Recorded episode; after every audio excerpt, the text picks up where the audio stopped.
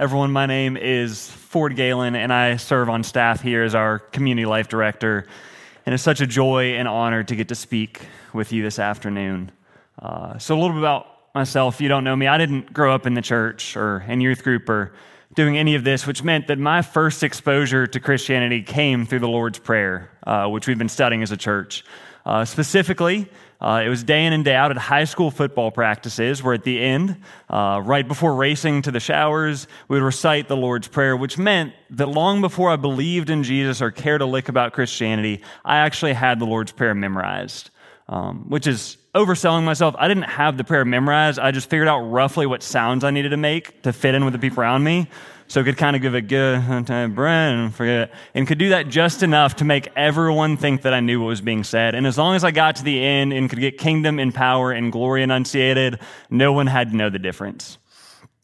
And I share that because I think that there's a lot of us who can probably actually resonate with that to a degree this morning, or this afternoon, sorry. The Lord's Prayer is something we're familiar with. For many of us, something that perhaps we have memorized or have had memorized for our entire lives. But this series going through the Lord's Prayer has been so helpful for me because it's forced me and hopefully forced us as a body to slow down and actually think about these words that we know. Because Jesus didn't give us the Lord's Prayer just to give us words with which to pray. He gave us the Lord's Prayer to show us the heart from which we should pray, and even more than that, to show us the heart of the one to whom we pray. And so something that's been helpful for me in my Christian walk when I come to really familiar texts, that it's easy for me to think I know what they mean and move on, is to remember a Tim Keller quote, which succinctly yet powerfully says, the gospel is good news, not good advice. And so this morning, I'm going to ask us to take a second to slow down and ask as we get to the next part of the prayer, give us this day our daily bread. And ask the question, how is that good news for us this afternoon? And so I'm going to go ahead and telegraph where we're going here because admittedly, I don't think I'm going to share anything that most of you don't already know. My hope is that in the next 30 or so minutes, some truths and some beautiful good news that maybe we get at a head level could seep down a little bit more into our hearts. And in so doing, we could trust and believe in the Lord a little more. But with that, where we're going is that the Lord's Prayer, give us this day our daily bread, is good news because it shows us just how great our neediness is. It shows us how greatly cared for we are by the one who meets those needs. And it ultimately points us to him who is himself our greatest need. With that in mind, let us pray. And I do say pray and not recite. Let us pray the Lord's Prayer together, which should be up behind me and in your worship guides. Our Father, who art in heaven, hallowed be thy name. Thy kingdom come, thy will be done on earth as it is in heaven. Give us this day our daily bread, and forgive us our trespasses, as we forgive those who have trespassed against us. And lead us not into temptation, but deliver us from evil. For thine is the kingdom, and the power, and the glory, forever and ever. Amen. And Lord, we do pray that in these moments, as we worship you, you'd speak, for your servants are listening. God, I pray that any words or wisdom that is from me would fall to the ground and blow away with the wind and be remembered no longer. But Lord, any words that are from you, and may there be an abundance of them. May they remain and may they change us. And we pray that in the present and good name of Jesus. Amen. And so we've hit a transition in the Lord's Prayer. Up to now, the Lord's Prayer has been focused on you, specifically talking to God. It has been, God, your kingdom come, your will be done, hallowed be your name. But as we get to this part of the Lord's Prayer, it shifts from a you focus to a we and an our focus. This is where we start praying things for ourselves. And so in this, we hit this transition, and the first thing that we're told to pray for is, Lord, give us this day our daily bread. And if we're honest, it actually feels pretty underwhelming, doesn't it? Like we hear that, it's this great Lord's Prayer, and we're focused on the kingdom, and then it's, God, give us this bread. So right out the start, we should ask, well, what is daily bread? What is it talking about? Surely it has to have some great metaphorical, spiritual significance and be something greater than bread. And so right now, I am taking classes at Beeson Divinity School, and I think I'm obligated as a seminary student to use the phrase in the original Greek at least 2 times per sermon. So this word we have translated bread here in the original Greek is the word arton, which translates and really effectively means bread. We don't have to overthink this one. It is bread. It is exactly what we see at face value. This prayer starts off with just this picture of bread, which can feel underwhelming to us, but if we think about these first original disciples who heard this prayer, these were men and women who had left everything behind to follow Jesus.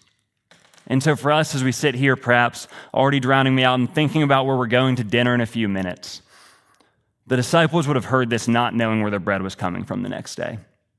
So all of a sudden, this became incredibly important and significant. And so for us, it may not be that food is the need that we have, that we can resonate with this idea of not knowing where our food is coming, but when we hear daily bread here, we can consider that to be representative of all of the physical needs we need for life. Food and water and air and shelter and safety. And you could certainly make an argument you would add into this some of the more intangibles, the things like companionship and love and security. And I won't comment on that, but regardless, this is at its core a prayer for God to meet our daily needs. And so these disciples would have heard this and known the need for daily bread. But again, it's not just prayer for bread, it's prayer for daily bread. And you may have a note in your Bibles that says something about how this could also be translated, give us this bread for the coming day, or give us our bread for tomorrow today. And the reason why that is that in the original Greek, glad we're out of this already, you won't have to worry about it anymore, the word used here for daily is found nowhere else, not only in Scripture, but nowhere else in any Greek text that we still have today. And I'm convinced that Joel asked me to preach this one just to see if he could stump me. Congratulations, Joel Brooks, you have won. But regardless, the idea, regardless of how it's translated, is this idea of bread for the day that is ahead of us.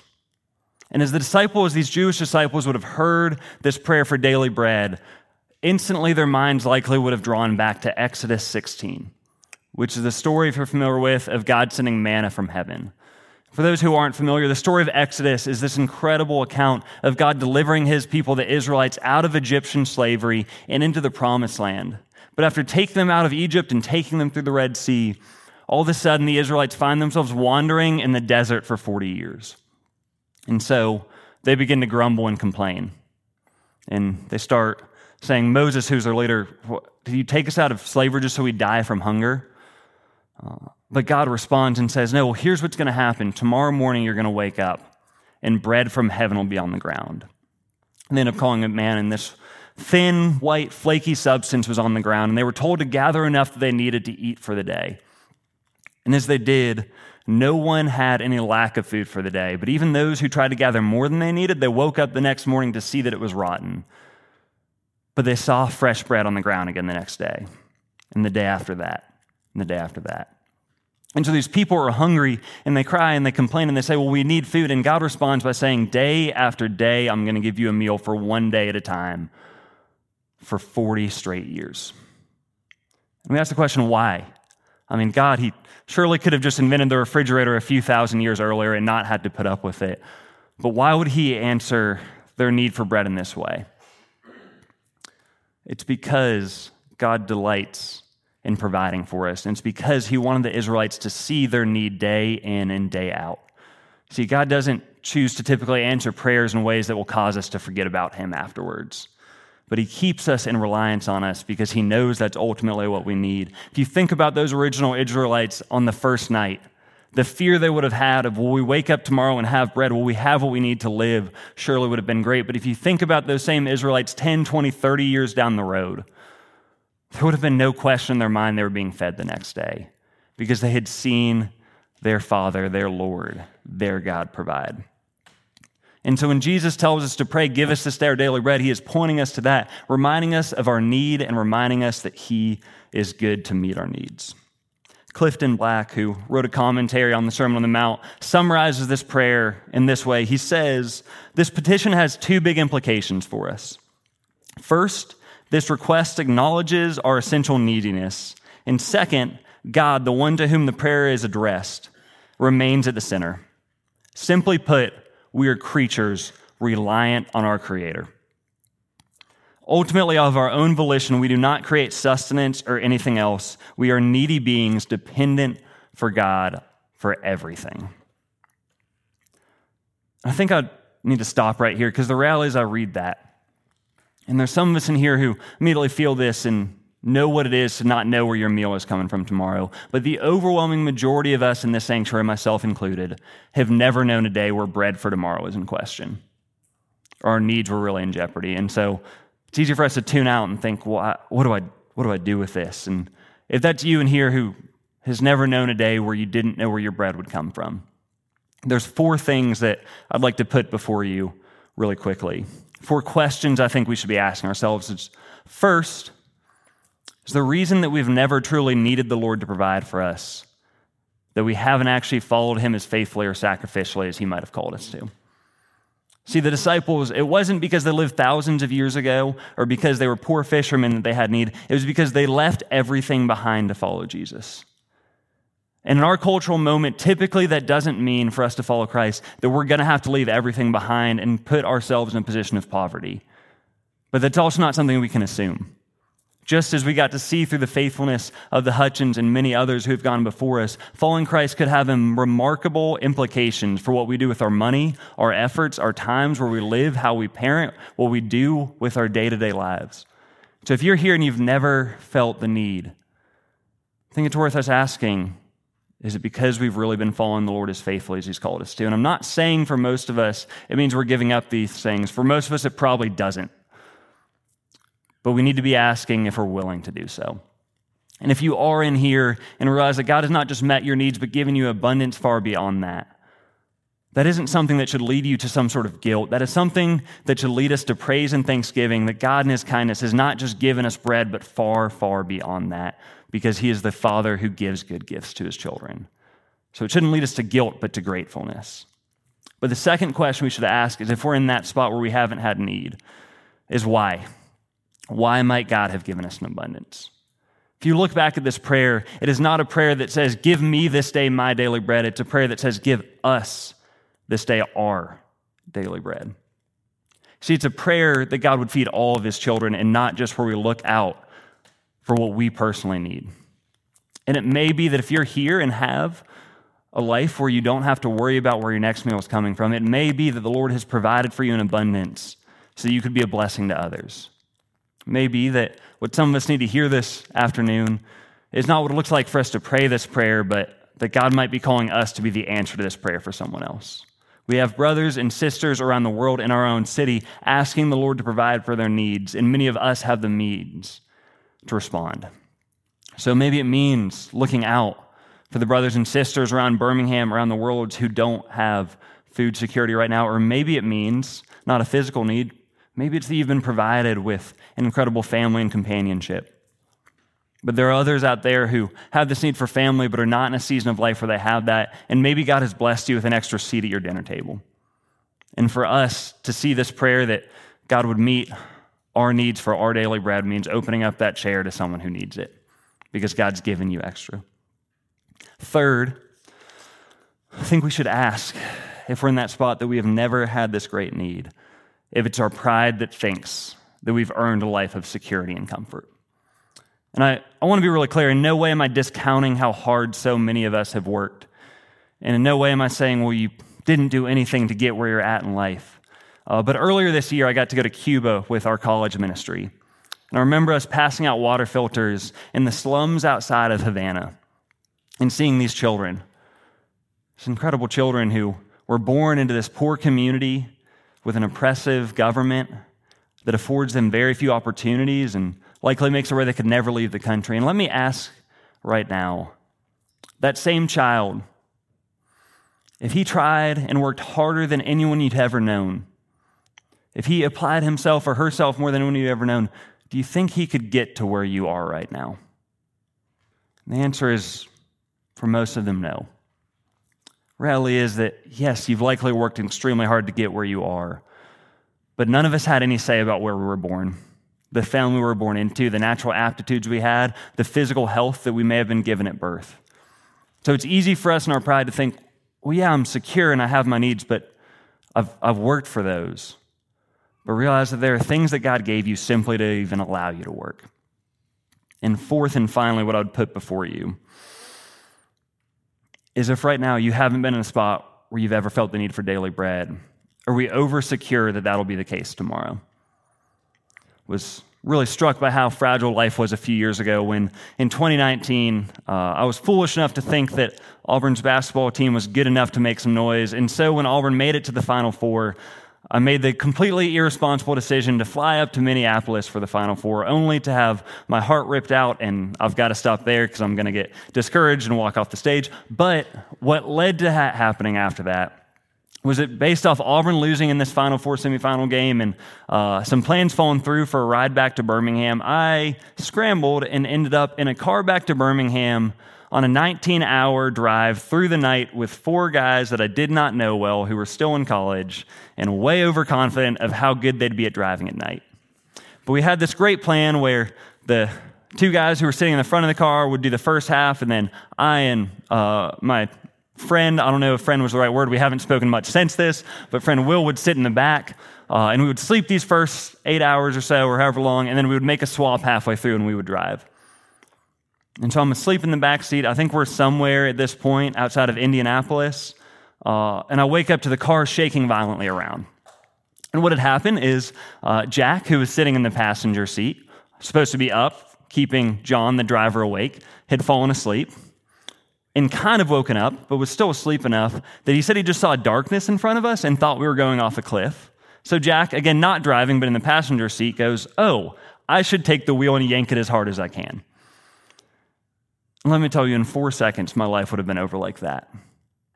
But John, incredibly and masterfully, was able to fight off control of the wheel while punching Jack until Jack woke up. And the only reason I didn't die that night is because John worked out more than Jack. Like, if Jack's a little bit stronger, I'm gone.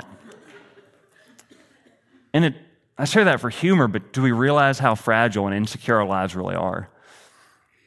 No one wakes up expecting that that'll be the day where one phone call or one yank of a car wheel could completely change everything.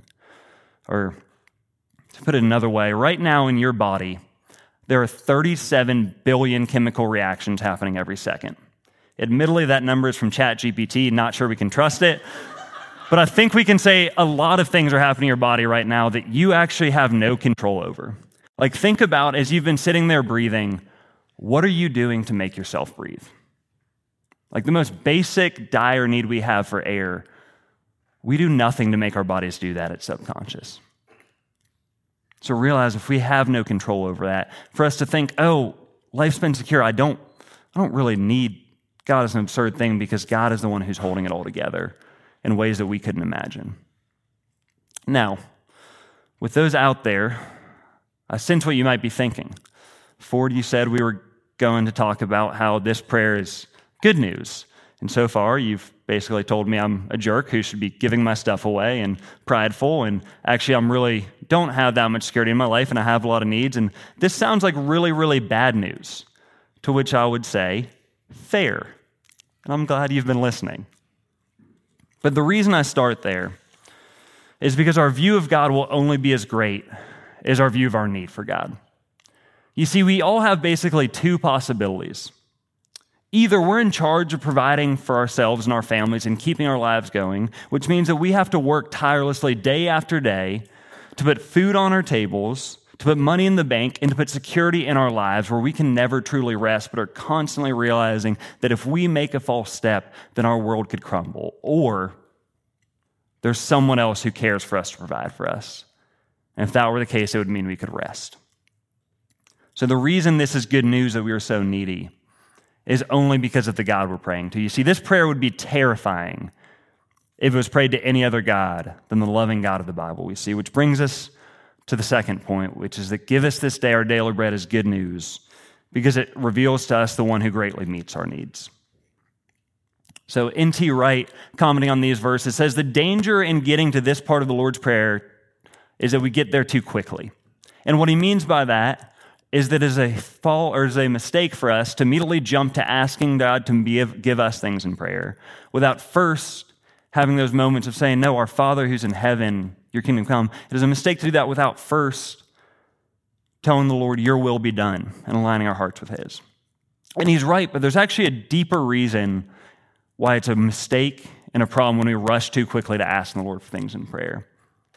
So when we do that, we miss the God we're praying to. See, we've been in the Lord's Prayer for a month, almost a month and a half now, and you realize we haven't actually asked for anything. We've been praising the Lord. We've been thanking Him. We've been saying, blessed and hallowed be your name. It's important because we begin to realize as we do those things in prayer that we have a God who is great enough for a kingdom that spans the entire universe, yet also near and caring enough for us that He intimately meets our needs as a Father. One of the things that struck me as I studied this passage is how weird it is that this comes first. There's basically three prayers or three asks we make. We have a physical ask, give us this day our daily bread, and then an ask for our soul of, Lord, forgive us our trespass, and then finally an ask for our spirit of, Lord, lead us not into temptation, but deliver us from evil. And doesn't it feel really underwhelming that this one comes first? I mean, we've just been talking about how the Lord's kingdom is coming, and the first thing we hear about that kingdom is about God giving us bread. But don't miss what a great kindness that is from the Lord. You see, what that means is God says, you want to know what my kingdom is like? It's a kingdom where I meet your needs. It's the same thing that Jesus does when he announces his ministry in Luke chapter 4. He says, the Spirit of the Lord is upon me because he has anointed me to proclaim good news to the poor. He sent me to proclaim liberty to the captives and recovering of sight to the blind, to proclaim the year of the Lord's favor. You see, our Savior and our King Jesus did not come saying, your King is here, bow before me. He said, your King is here, let me serve and care for you. The fact that there even is such a thing as our bread in his kingdom is insane and a testament to his goodness and his kindness. For a second, think back to that account in Exodus 16 of God providing the manna. But this time, rather than viewing it from the lens of the disciples, think about it from God's perspective. Again, God so easily could have just said, all right, here's a dump truck full of bread, you're good, quit your yapping. Or God could have very easily just gone, you know what, fine, I've changed your complexion, you no longer need to eat, I don't want to hear about it. But God chooses to respond to their grumbling by implementing this system of manna where God would have to work day after day after day, year after year. Like God did not hear the phrase, work smarter, not harder, but he caringly and lovingly and compassionately chose to meet the needs in a way where he would have to constantly be working to provide for and care for the Israelites. Why? Because our God delights to give us good things. Our God delights in caring for and providing us for us. It's not a burden. Our God delights in showing us that we can trust him. A little bit later in Matthew 6, I think Jesus actually gives some commentary on this very prayer of give us this day our daily bread. This is Matthew 6:25 through 34, which may be a familiar stretch of scripture to some. And if you have not read it before, I would encourage you in the next couple days to find some time and to sit and read and meditate on this at the end of Matthew 6. But if I could just give the first part of his commentary. Jesus says, therefore I tell you, do not be anxious about your life, what you will eat or what you will drink, nor about your body what you will put on. Is not life more than food and the body more than clothing? Almost feels rough for Jesus to say, hey, you realize how deeply you need me, constantly and pervasively. But guess what? Don't be anxious about your life. You know what's really incredibly unhelpful for someone struggling with anxiety? To tell them, hey, don't be anxious. Because now you're just sitting there, and some of you, since I talked about how fragile life is, have been sitting there thinking, oh gosh, like, what do I do? Like, I have no control. How do I respond? Or some of you, I think, are even just sitting there trying to think and concentrate on your breathing right now. Since I mentioned that, don't worry, it's okay. You have not stopped breathing yet. God's going to provide. You'll be fine. But the thing is, God doesn't just say, hey, don't be anxious. There's hundreds of commands throughout Scripture in which God tells us not to worry or be fearful or anxious, but he never actually gives those in a vacuum. To my knowledge, every single time that God gives us a command like don't be anxious, he immediately follows it by a reminder of who he is. So 1 Peter 5 does not say cast away all your anxieties. No, it says cast your anxieties on God because he cares for you. Or Isaiah 41, God does not say, do not fear. No, God says, do not fear, for I am with you. I am your God. I will strengthen you and uphold you with my righteous right hand. And here in Matthew 6, God does not leave it at, hey, don't be anxious for your life. As you think about the needs you have, don't be anxious for your life. No, he goes on to say, look at the birds of the air, how they neither sow nor reap nor gather into barns. And yet your heavenly Father feeds them. Are not you of more value than they? God doesn't just say, don't be anxious. He says, hey, don't be anxious because you see the birds, how insignificant and unimportant birds are, yet they haven't gone extinct, but they've had food and been cared for. You realize I provide for them. And you think if I provide for them, you who I value deeply, do you not think I would provide for you? You see, this is why give us this day our daily bread is good news. It's because we have a Father who loves us and values us. Not just that he can provide for our needs better than we can ourselves, but that he delights in doing so. Recently, my wife and I moved into Crestwood, which means I think we are now officially Redeemer members. Don't know if it counted before then. But prior to that, we were renting a house in Crestline Park. And when we moved in, the original owners of the house who lived there before us had done an incredible job with the landscaping and specifically cultivating this garden in the backyard. It was really impressive. And I remember Megan and I moving in thinking, oh, we should keep this going. But as we moved out last month, if I'm being honest, the garden may not have looked quite as good as it did when we first moved in. You may be thinking, oh, well, that's just because, Ford, you don't strike me as someone who'd be good at gardening and you just were probably bad at it, to which I would say, fair. But more than that, what happened is I got caught up in the cares of life. I ultimately just didn't care that much about the garden. I'd cut the grass because it was kind of the bare minimum requirement, but it just didn't mean that much to me versus the original owner who had poured himself into that garden, who had cared for it and cultivated it because he delighted in it. And for each of us, may we realize now that we have a God who delights in us, who values us deeply. So we need not fear whether or not he's going to provide for and care for us and meet our needs. So as you sit here realizing, well, wow, how desperately needy am I? Be encouraged that we have a God who does this. I'd put before you the story of George Mueller. If you've not heard about him, George Mueller was a German clergyman in the 19th century who felt the Lord call him to start an orphanage in England. But his calling was not actually just to care for these orphans. He specifically wanted to do this in a way that would show how much God would provide. So he resolved that he would never once ask someone for money or do some sort of capital campaign or tell people what the needs were. He simply resolved that he was just going to pray for whatever the orphanage needed. And he started this orphanage with a few shillings in his pocket, roughly 50 cents in modern day currency. But decades later, when George Mueller passed away, he left behind a legacy of not one, but 5 orphanages, and having cared for over 10,000 orphans in England, more than the entire rest of the country combined. He never once asked for money. He never once did a campaign, yet that orphanage never missed a single meal. And in his biography, you actually get to read a bunch of his journal entries. Admittedly, it is the most boring biography you'll ever read, because there's a few in there that are really exciting, but time and time again, the way this biography is set up would be something like this. July 8, 1962, 9:33 in the morning. I realized we have no food or no money for dinner tonight, so I resolved that the Lord would provide money so that we could buy bread for the children. And then you'd see a little bit later, July 8, 1862, 4:12 p.m., I was getting distressed today as God had still not provided money for dinner, so I resolved to pray all the more earnestly. I felt the temptation but refused to tell someone of this need. Shortly after I resumed my prayers, there was a knock at the door from someone in the community who said he had heard of the work we were doing and wanted to support and to give us this amount of money each month. To show as a promise of his good faith, he gave me a check for $200. And so we had bread tonight and dinner for the children.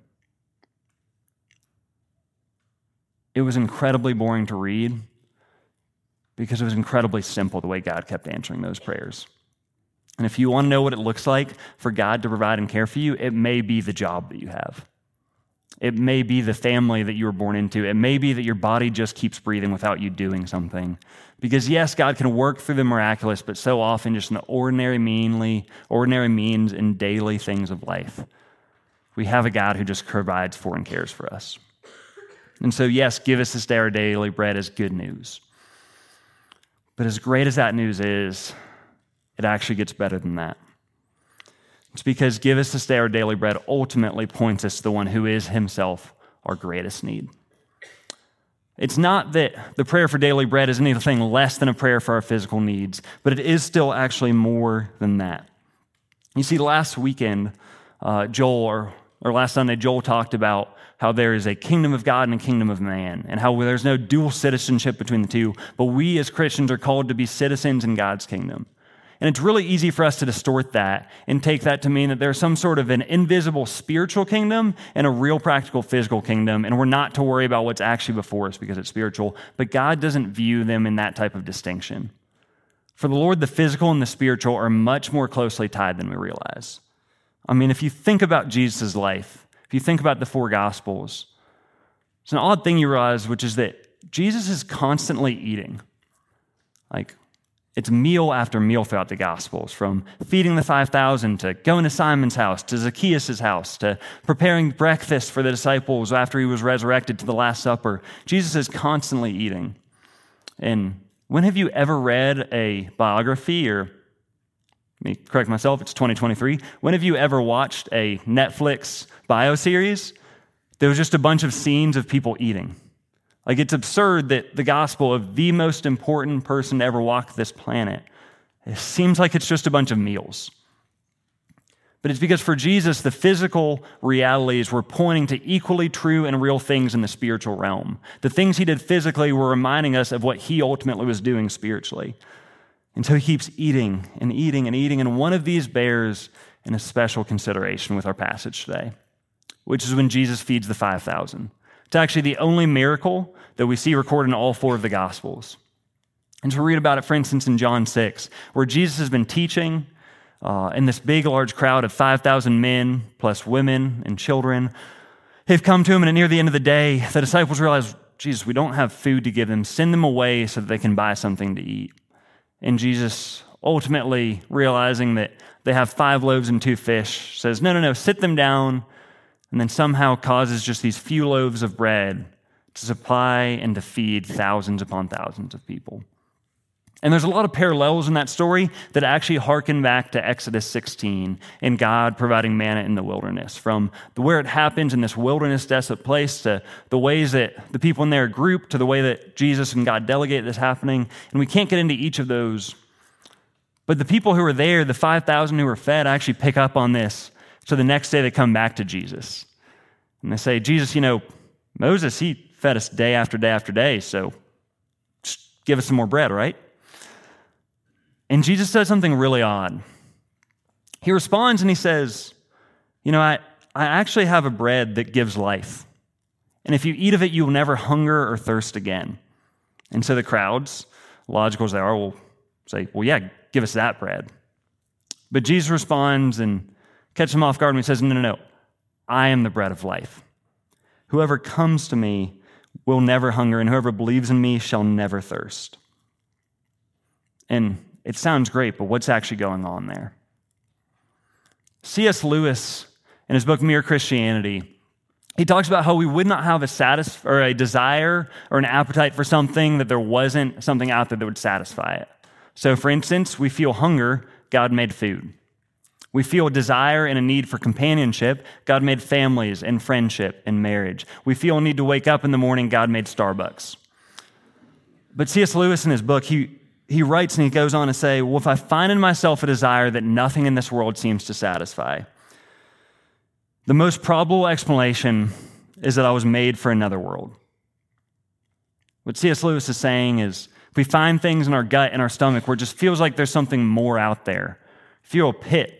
Perhaps you're in that spot of you have most of your needs met and you have security and peace and food on the table and don't have to worry about your daily bread. Yet somehow you just feel like there's something more out there. You have everything you could really possibly need. I mean, sure, maybe you could get greedy and want the lake house, the vacation home, or, you know, to go ahead and have your student loans paid off. But, you know, ultimately I have everything, but it just feels like there's something more out there.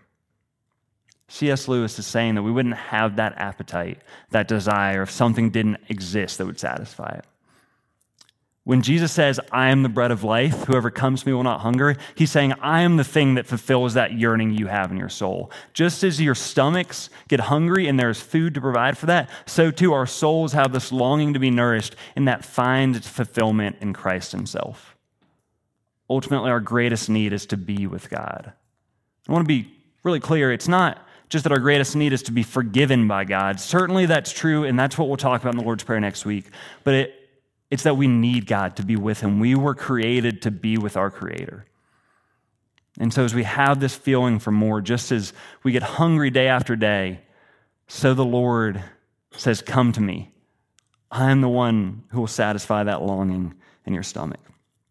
Psalm 63, the psalmist says, my soul will be satisfied as with fat and rich food when I remember God upon my bed and meditate on him in the watches of the night. Just as you feel after a great meal, so too, as we come to the Lord with this continual need, our souls are nourished and fed. And so, yes, give us this day our daily bread is good news. Because every time we eat physically, it reminds us of how God has made himself available for our souls. So coming out of this, and don't worry, I'm about to wrap up, there's not really a lot of application for you today. Because what I hope happens is you hear this, hear that we have a God who cares for us and meets our need both physically and spiritually. Hope that just leads us to trust him. Hope that just allows us to rejoice in him. Hope that allows us to just rest, realizing that tomorrow morning each of us are going to wake up. And we're going to have this temptation to say, if it is to be, it's up to me. I have to go and immediately start attacking the day to provide for myself, for my family, to make my life work. But the good news that we hear in this prayer is that tomorrow morning we can reject that temptation and be reminded, no, my heavenly Father will provide for me far better than I can provide for myself. So the two applications I have for you coming out of this is first, tonight, when most of us go from here to dinner, as you eat whatever is on your table, may you remember that it's the Lord who ultimately put it there. May that lead you to gratefulness. May that lead you to realize and to be reminded that meal and every meal this week that you have a loving Father in God who's provided for you. And may it also point you to the truth that just as he is feeding your stomach, so too he is ready to fulfill the longings of your soul. And second, tomorrow morning when you have that temptation to think, I'm in charge of my life, I'm in charge of my family, I have to make it work, would you instead start your day off just praying this prayer, saying, Lord, meet my needs today? And as that happens, would you be freed up to just spend time with your Heavenly Father, to come to him and to feast on him? And if you don't know what it actually looks like to do that, I encourage you to ask that in your home group this week. How do I actually do this? How do I spend time with the Father? And if you're not a member and want to know, come find someone in this church or reach out to me, and we would love to talk with you of what it actually looks like to sit with your Father. Jesus, he eats all these meals, and I think the reason we see it throughout the Gospels is because the most common picture we get of heaven and the day of salvation and the day coming is that of a great banquet and a great feast. And there's a lot of verses I could end with, but one specific one that I really want to point you to is in Isaiah 25. When talking about the final day, the day in heaven, the day of salvation, we're told on this mountain, the Lord of hosts will make for all people a feast of rich food, a feast of well-aged wine, of rich food full of marrow, of aged wine well refined. The picture we're given of heaven and our eternity is not one of us singing this never-ending worship song to God, though certainly we'll be worshiping. It's a picture of a feast. And don't note it or don't miss in there, it's not a feast that we have prepared and that we're serving at. It is a feast in heaven where God has served us and is still providing for us even there. That is the God that we have in the Bible. That is the Heavenly Father who even now is making himself available to you. And what do you do at a feast? You sit down and enjoy. So would we come to that feast, and would we come to the Lord each day of our lives? Let's go to him now, if you'd pray with me. Father, Lord, we are astonished by how kind you are to us. God, we are grateful for the abundance of ways that you provide for us. God, and we just rejoice that we don't sit here being reminded of the million things we need to do, but we sit here able to rest because all that we have needed, thy hand has provided. And so, Lord, we look to you. We say, God, give us this day our daily bread. Physically and spiritually, satisfy the longings of our stomach and of our soul. And help us to come to you because, God, we confess that tomorrow morning we will feel the temptation to reject that and to put ourselves back in the driver's seat. God, I pray that you would force us beside still waters. You would force us to lie down in green pastures as our good shepherd who loves us and who cares for us and who will never leave us nor forsake us nor abandon us. So, God, we look to you in trust and in hope. And we ask you to be nothing short of the God that we know you are.